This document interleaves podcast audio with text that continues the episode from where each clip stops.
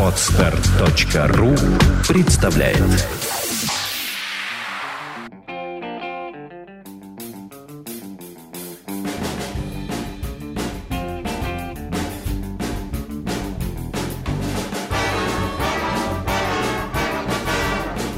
Добрый день, дорогие слушатели. Мы приехали из отпуска, веселые, отдохнувшие. У нас много планов, много идей. С вами наш подкаст «Психология, мифы и реальность». Ее ведущие Александра Иванова и Андрей Капецкий. И тема сегодняшнего подкаста довольно широка, с одной стороны, но с другой она очень узка. Сегодня мы будем говорить о диабете и о нашем представлении о этой болезни. Поэтому вопрос сразу к вам, Александр, такой. Вы психологи, да. Болезнь э, диабет занимаются эндокринологи, насколько я понимаю, да? Да, это область медицины. Каким образом э, вы пришли к решению, к лечению, можно даже сказать, иногда, да? Не иногда, а очень часто. Практически все, кто к вам обращается с диабетом, вылечиваются. Как вы пришли к этому вопросу? Почему вы занялись э, этим вопросом лечения диабета? О, это, знаете, долгая история. Началась она в 2000 году. Тогда мы работали еще на Зерковской набережной, расположен был офис. И там возникла впервые у нас задача сделать свой сайт. Мы обратились к специалисту по программированию. Молодой парень, ему на тот момент было 24 года. И, собственно, начали работать. И в какой-то момент э, в создании сайта стало буксовать. Стали разбираться, в чем вопрос, почему он э, не может работать, он прибаливаю, прибаливаю, мне нехорошо. Что такое, непонятно. И выяснилось, что вот у него диабет. Диабет первого типа, так называемого. Диабет диагноз поставлен аж в четырехлетнем возрасте. И, откровенно говоря, побудило нас работать с диабетом, собственно, любовь к людям, я бы так сказала. Мы просто пытались помочь человеку, просто поставить хорошего работника в строй, чтобы он мог нормально выполнять свои служебные обязанности. И, в общем, предложили ему позаниматься. Потому что на тот момент мы просто имели представление о том, что да, наши разработки имеют клинический эффект, допустим, на язве желудка или на бронхиальной астме а, мы это видели, отсутствие боли в животе, там, да, заживание язвы подтверждалось, допустим, а, гастроскопией, Отсутствие приступов кашля, удушья подтверждалось, собственно, самим фактом со слов больного человека, там, у кого астма была. А диабет это ж как? Вот, обнаружить это, грубо говоря, только анализ крови.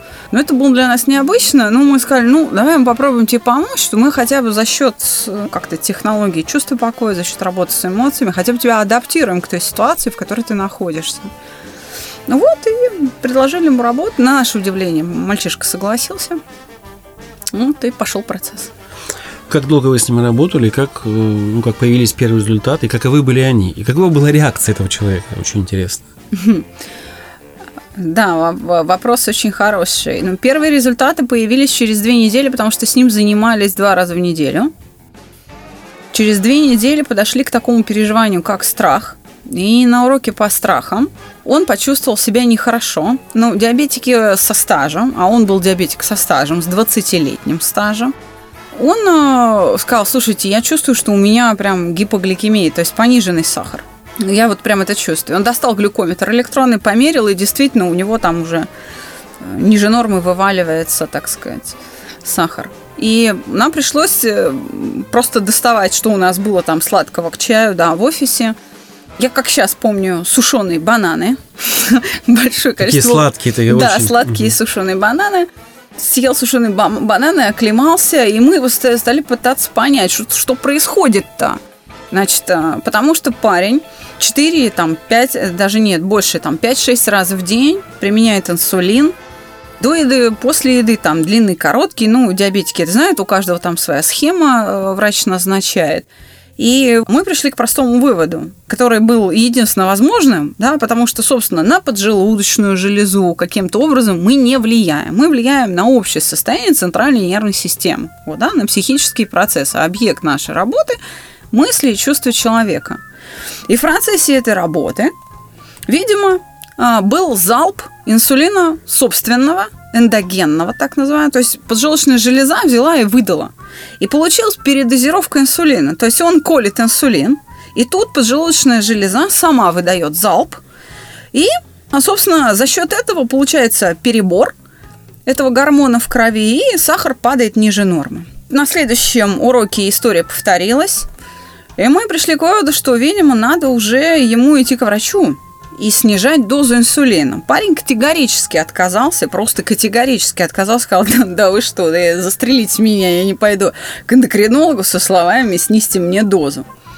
Потому что, когда он к нам пришел, уровень сахара в крови, вот натощак с утра, когда они там в 6-7 утра, там 8, да, ну как просыпаются, люди меряют, был, э, ну, 18, 20, 22 миллимоля. Это при том, что при норме от 3,5 до 5,5 миллимоль натощак. То есть, ну, понятно. И, в общем, мы вынуждены были вообще с этой проблемой разбираться. Мы полезли в литературу, стали искать специалистов-эндокринологов, которые могли бы нас проконсультировать, просветить в этом вопросе, и начали эту проблему изучать. То есть мы выявили, уже определили для себя параметры, нормы, обратили на этот эффект внимание. Стали даже выяснять относительно производителей инсулина, какие бывают, препараты, то есть сахаропонижающие таблетки или там инъекции. Ну, то есть с этим совсем стали разбираться.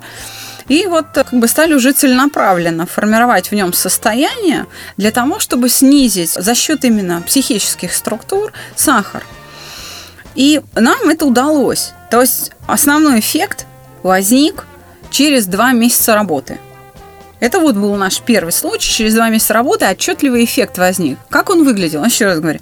У парня сахара натощак были уже много-много лет. Это 18, 20, 24 миллимоль. После еды еще больше. Где-то 5-6 инъекций инсулина в сутки. Общая доза где-то 50-55 единиц инсулина э, в день. И через два месяца он вынужден был, за счет того, что поджелудочная стала включаться, да, он стал употреблять где-то 20-24 единицы. То есть в половину уменьшил дозу инсулина, потому что сахар стабилизировался ниже того, что эндокринологи называется почечный порог. Это 10 миллимоль. То есть у него стабильно через два месяца сахар удерживался где-то 9-9,5. И, собственно, вот так, так мы обнаружили, что оказывается, изменяя центральные настройки, можно даже вот с такими вещами заниматься. Это для нас самих было удивительно. Но парень, вот так вопрос о том, как он на это отреагировал. Парень э, сказал, ну, я не знаю, что вы делаете, но это работает. Вот так он сказал. Вот.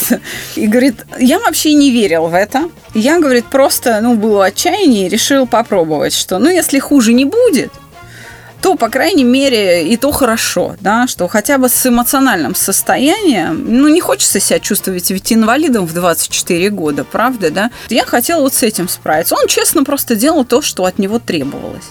И он очень удивился, надо дать ему должное, он не испугался, когда началась гипогликемия, вот, он сказал, о, надо же, типа, ну вот в работе с эмоциями, чтобы вот такой эффект, обычно, говорит, как только попереживаешь, сахар вверх ползет. А тут вот работа с переживанием, мы же их вскрываем, эти переживания. И бывает так, что и потрясти может как следует на уроке.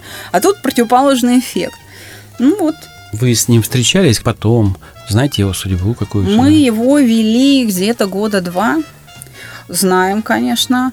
Мы его вели где-то года два, консультировали раз в месяц. Он плавно снижал дозу инсулина. В общем-то, его сахара были уже, когда через два года, да, после начала работы, в 2002 году, там, ближе к 2003, они уже у него были практически в норме всегда. То есть 3,5-5,5? Да, натощак, ну, где-то там до 6, иногда 6,5, ну, то есть... Э, Инсулина вообще никого? Я вам скажу, мы, мы над ним смеялись даже. То есть он боялся? Я, я вам скажу, мы ему говорим, вот ты сейчас, вот последняя встреча, последняя встреча, вот скажи, пожалуйста, ты сейчас, через два года после начала работы, да, ты сейчас употребляешь инсулин? Да, конечно. Хорошо, а как часто? Ну, раз в неделю, раз в две недели. Мы говорим, а сколько? Поел. Да, а сколько ты колешь? Он такой говорит, ну, 4 единицы.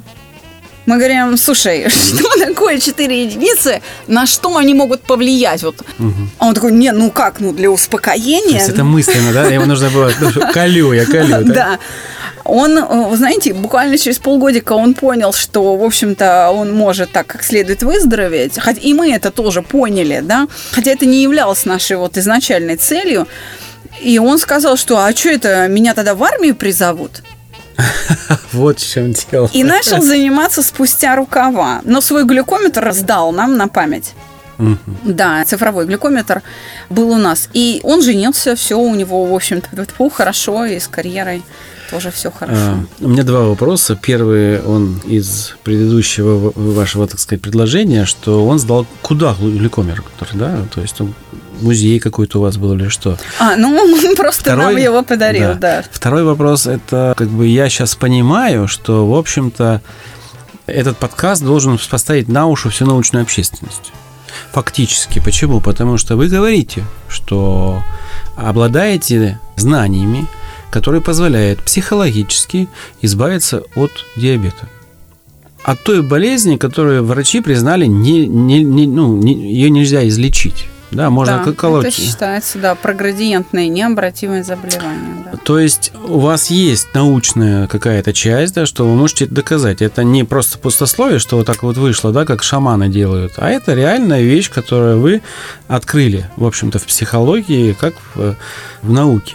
Насколько я понимаю, это так. Да, но здесь надо сказать следующее, что есть определенный раскол во мнениях даже среди самих эндокринологов. Угу. Здесь надо сказать, что есть эндокринологи, да, которые занимают следующую позицию, что сахарный диабет – заболевание, которое неизлечимо не потому, что оно необратимое, а потому что не найдено средство. И даже вот есть э, ученые люди, да, профессора, доктора наук в этой среде, среди эндокринологов, которые публикуют научные статьи и популярные статьи, примерно следующего, ну, как бы тона или следующей идеи, что вместо того, чтобы доказывать неизлечимость диабета, давайте-ка, коллеги, будем искать способ. И многие связывают формирование диабета с пережитыми психическими травмами.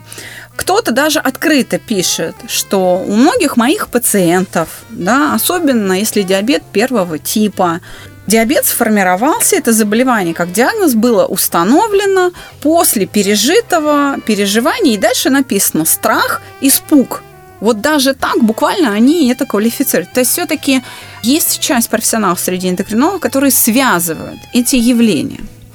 Наши знания появились не потому, что мы сидели и думали, там, медитируя, глядя на звезды, а потому что, ну, вот так сложилась практика, что мы это обнаружили, и мы пытались это объяснить для себя, и постепенно это, ну, объяснили, да, у нас есть не то, не то чтобы знания, не только знания, у нас есть практика использования этих знаний. Сколько примерно людей обратилось к вам и сколько вылечилось? Десятка-два, наверное. Мы То так... есть это не основной ваш ну, как бы, Нет, ну все знают, что да, что наша задача, мы как психологи работаем с переживаниями, поэтому по принципу принадлежности пациента к той или иной форме, так сказать, да, там болящих, мы не селекционируем, мы не отбираем людей. То есть мы берем все подряд. Вот с чем пришел, с тем и берем. То есть вот те, кто пришел, из них 20 человек попали с диабетики. Да, и вы им эту проблему решили. Да. Это Но, можно... э, скажем так, есть случаи, которым мы не можем решить проблему.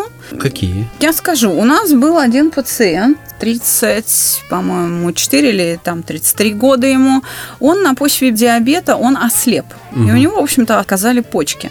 Ну, все диабетики знают, что тяжелый форм диабета, вот как раз первый тип, он а, при высоких сахарах выше почечного порога приводит к развитию таких проблем, как сос, проблемы с сосудами, проблемы с почками, сосуды ног и сосуды глаз. То есть и он вот, попал к вам уже слепой? Он попал к нам слепой. Это уже стадия, которая, ну, такая, Да, он попал к нам слепой. Когда вы помочь не можете, вот, чтобы полностью убрать. Да, потому что все, уже там биологический носитель сильно изменен, поврежден, и нам это, по крайней мере, на тот момент был не под силу. Я не знаю, может быть, если сейчас такой пациент попадется, может быть, мы там ему поможем в большей степени, чем тогда. Но в тот момент он пришел практически слепой. И он дважды в неделю ходил на, так сказать, искусственную почку, насколько я помню. То есть ему сливали мочу, потому что не сам он, да, они не функционировали почки. Та же самая история. Дважды в неделю идут занятия. На четвертом уроке на страхах происходит та же абсолютная картина. Он начинает сам мочиться, сам, причем объем там за сутки полтора литра, два литра, это просто вот на ровном месте, без препаратов, без, так сказать, он перестал просто ходить на вот эту вот процедуру. Угу. У него включились почки, у него перестали болеть ноги, потому что диабетическая стопа, трескались пятки, это все зажило все это зажило у него, но зрение мы, так сказать, вернуть не смогли. Но там сахара были вообще очень высокие, предкомовые, там гипергликемическая кома, это уже там за далеко, ну, то есть глубоко за 20 миллимоль там. Ну, тем не менее, и его мы отпустили не с нормальными сахарами, не с нормальными сахарами, а с сахаром ну вот 8-9, то есть в безопасной зоне, в зоне ниже почечного пара. Ему очень сложно было работать с нами, потому что ведь основу составляет письмо, письменные упражнения. Как слепой может писать? И он мысленно это делал. Да, да? он выполнял в силу того, как он мог. Угу. Все-таки рука позволяет снизить скорость мышления и более четко отрабатывать те умственные операции, которые, ну, сказать, предполагаются в упражнениях. Имеет ли значение для вас, каким типом диабета предстоит работать? То есть ведь разные есть виды. Да, есть разные виды. Есть инсулинозависимая, есть инсулинонезависимая форма. Ну, инсулинозависимая форма, я думаю, что здесь объяснять не нужно, а инсулинонезависимая форма – это люди, которые за счет физической нагрузки, за счет ну, диеты, за счет, может быть, сахаропонижающих препаратов, они, в общем-то, э, как бы регулируют уровень сахара в крови. То есть у них инсулин вырабатывается достаточно, но не усваивается клетками рецепторами. Нет, для нас значения не, не имеет. имеет. Не имеет. Не имеет. Тогда имеет ли для вас значение возраст?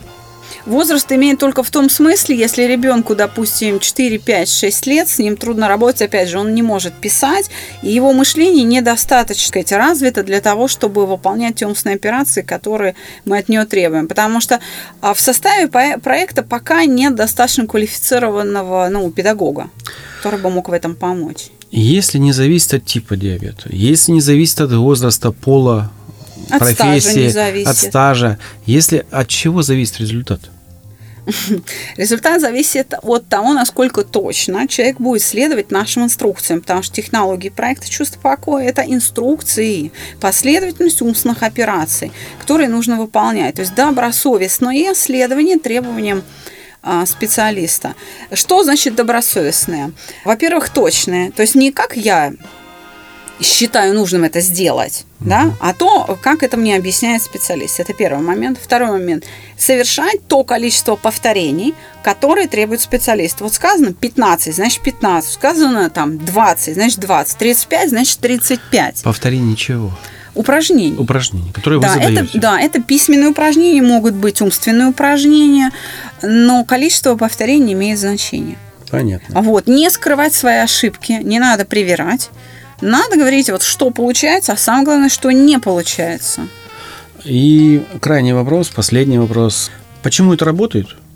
Ну, то есть какую-то научную можно подводку сделать к теории там или от чего это зависит. Потому mm-hmm. что, ну, конечно, люди, которые слушают этот подкаст, диабетики сами, эндокриологи, будут плеваться, да, как всегда, и говорить, ну что вы за чушь, ребята, несете? Потому что мы уже сталкиваемся с этим, ну, неимоверное большое количество времени, пока человек не попадает к нам, не видит результат, и потом говорит, ну извините, да, но я не пойму, почему это работает. Да, есть такое. Опять же, я хочу просто сказать, чтобы вот у радиослушателей не складывалось впечатление, что прям вот с нами борются вообще, как вот э, нас гонят везде как бесов. Нет, есть люди, которые готовы нас слышать. Мы начинаем получать поддержку со стороны медиков и, в общем, э, разных э, специальностей, и постепенно нас начинают слышать. Я, я знаю, что вы сейчас выходите на мировой уровень, так сказать, сотрудничая с некоторыми европейскими организациями. Так ли это? Да, это так. Что касается научной подводки, так. я постараюсь говорить достаточно сжато и просто. Но мы, опять же, опираемся на теорию функциональных систем. В 1974 году была опубликована работа Петра Кузьмича Анохина, где он описывает физиологическую архитектуру эмоций и вообще показывает, как эмоции работают. Он объясняет там, что эмоция есть функциональная система – которая, часто повторяясь, в процессе а, вот этих повторений проходит тренировку. И состав компонентов, обеспечивающих деятельность этой системы, в смысле органических систем, да, биологических комплексов, которые вовлечены в переживание, становится все больше. И многие из этих компонентов, они вынуждены. Вот этот процесс тренировки, переживаний, то есть раз испугался, второй, третий, вот я начинаю бояться. И этот процесс тренировки моего страха, да, он приводит к тому, что, цитируя Анохина, к смещению биологических констант. А в данном случае уровень сахара в крови – это жизненно важная биологическая константа. То же самое можно сказать, допустим, о э, гипертонии. Да, тоже смещение биологической константы. Или тахикардия, смещение биологической константы. Ну и так далее. Так вот, собственно, Дальше Анохин, когда рассуждает, он пишет, опять же цитирую, в этом смысле становятся понятными все соматические патологии, включая сахарный диабет. То есть он как бы предположил 1974 год. А мы просто нашли вот этот, мы воспользовались когда пытались объяснить, что же с нашим первым диабетиком происходит, стали искать литературу, искать именно в том направлении, в котором мы работаем, и мы нашли этому обоснование. Понимаете, мы просто нашли путь, как эту биологическую константу вернуть на место. в исходное положение. Спасибо, Александра. Очередной миф из медицинских, психологических каких-то миров. Надеюсь, мы немножко не развеяли, а приподняли завесу тайны над ним. И я хочу повториться, что Александра успешно занимается с диабетом и доказывает это на своей практике, что от него избавиться можно. Ну, по крайней мере, если вы не ставите перед собой такую цель и не хотите пойти в армию, то стабилизацию сахаров ниже почного порога мы вам, в общем, обещаем. Да. Но здесь речь не только об Александре. Работает и Владимир Александрович, и Мария Александровна. Весь и, проект. Да, весь. Все специалисты проекта владеют в полной мере этой технологией, в состоянии с этим работать. И работать очень и очень успешно. Мы готовы в этом вам помочь. Я предваряю маленькую ремарку. Э, подкаст, который у нас будет или до, или после, мы не знаем, в какой очередности у нас подкасты будут выходить, но у нас будет подкаст о том, может ли использовать не специалист технологии проекта чувств покоя. Потому что зачастую у нас появляются случаи, они уже не редки, к сожалению, когда люди, пройдя курс, просто пройдя курс, да, у Александра да. или Владимира Александровича, начинают думать, что они великие психологи, и начинают преподавать, прямо прям тренинги продают. Это уже, э, ну, вот прям стало притчи во языцах. И вот за лето у нас было аж четыре случая таких, когда э, такое происходило. Поэтому сразу предупреждаем, что не специалист не может контролировать очень много параметров, незаметных для простого обывателя, который приходит на курсы специалист ведет любого человека, который приходит к нам, и а, следит за его физическим состоянием, потому что эти физическое состояние меняются очень резко. И бывает даже иногда приступы их приходят э, на э, уроки. И только специалист знает, как их снять моментально, чтобы не было никаких осложнений. Да. Это так. Будьте осторожны, не, не, не попадайтесь на уловки шарлатанов – все, кто работает в рамках проекта, проекта «Чувств покоя», имеют... все есть у нас на сайте а, их Они пишут, что они специалисты. Досье, да. Если у вас вызывает сомнение тот или иной а, горе-тренер, пожалуйста, пишите к нам угу. сюда на подкаст, на наши социальные сети, через форму обратной связи на сайте чувствопокоя.рф. Пожалуйста, мы вам скажем, обучен этот человек или не обучен, потому что это может быть небезопасно для пациентов. На этом мы с вами прощаемся. С вами была Александра Иванова. Андрей Капецкий. Мы работаем, как обычно, в студии Владимира Нелюбина и его замечательного коллектива Moscow News. И за пультом наш замечательный звукорежиссер Андрей Соколов. Всего доброго. До свидания.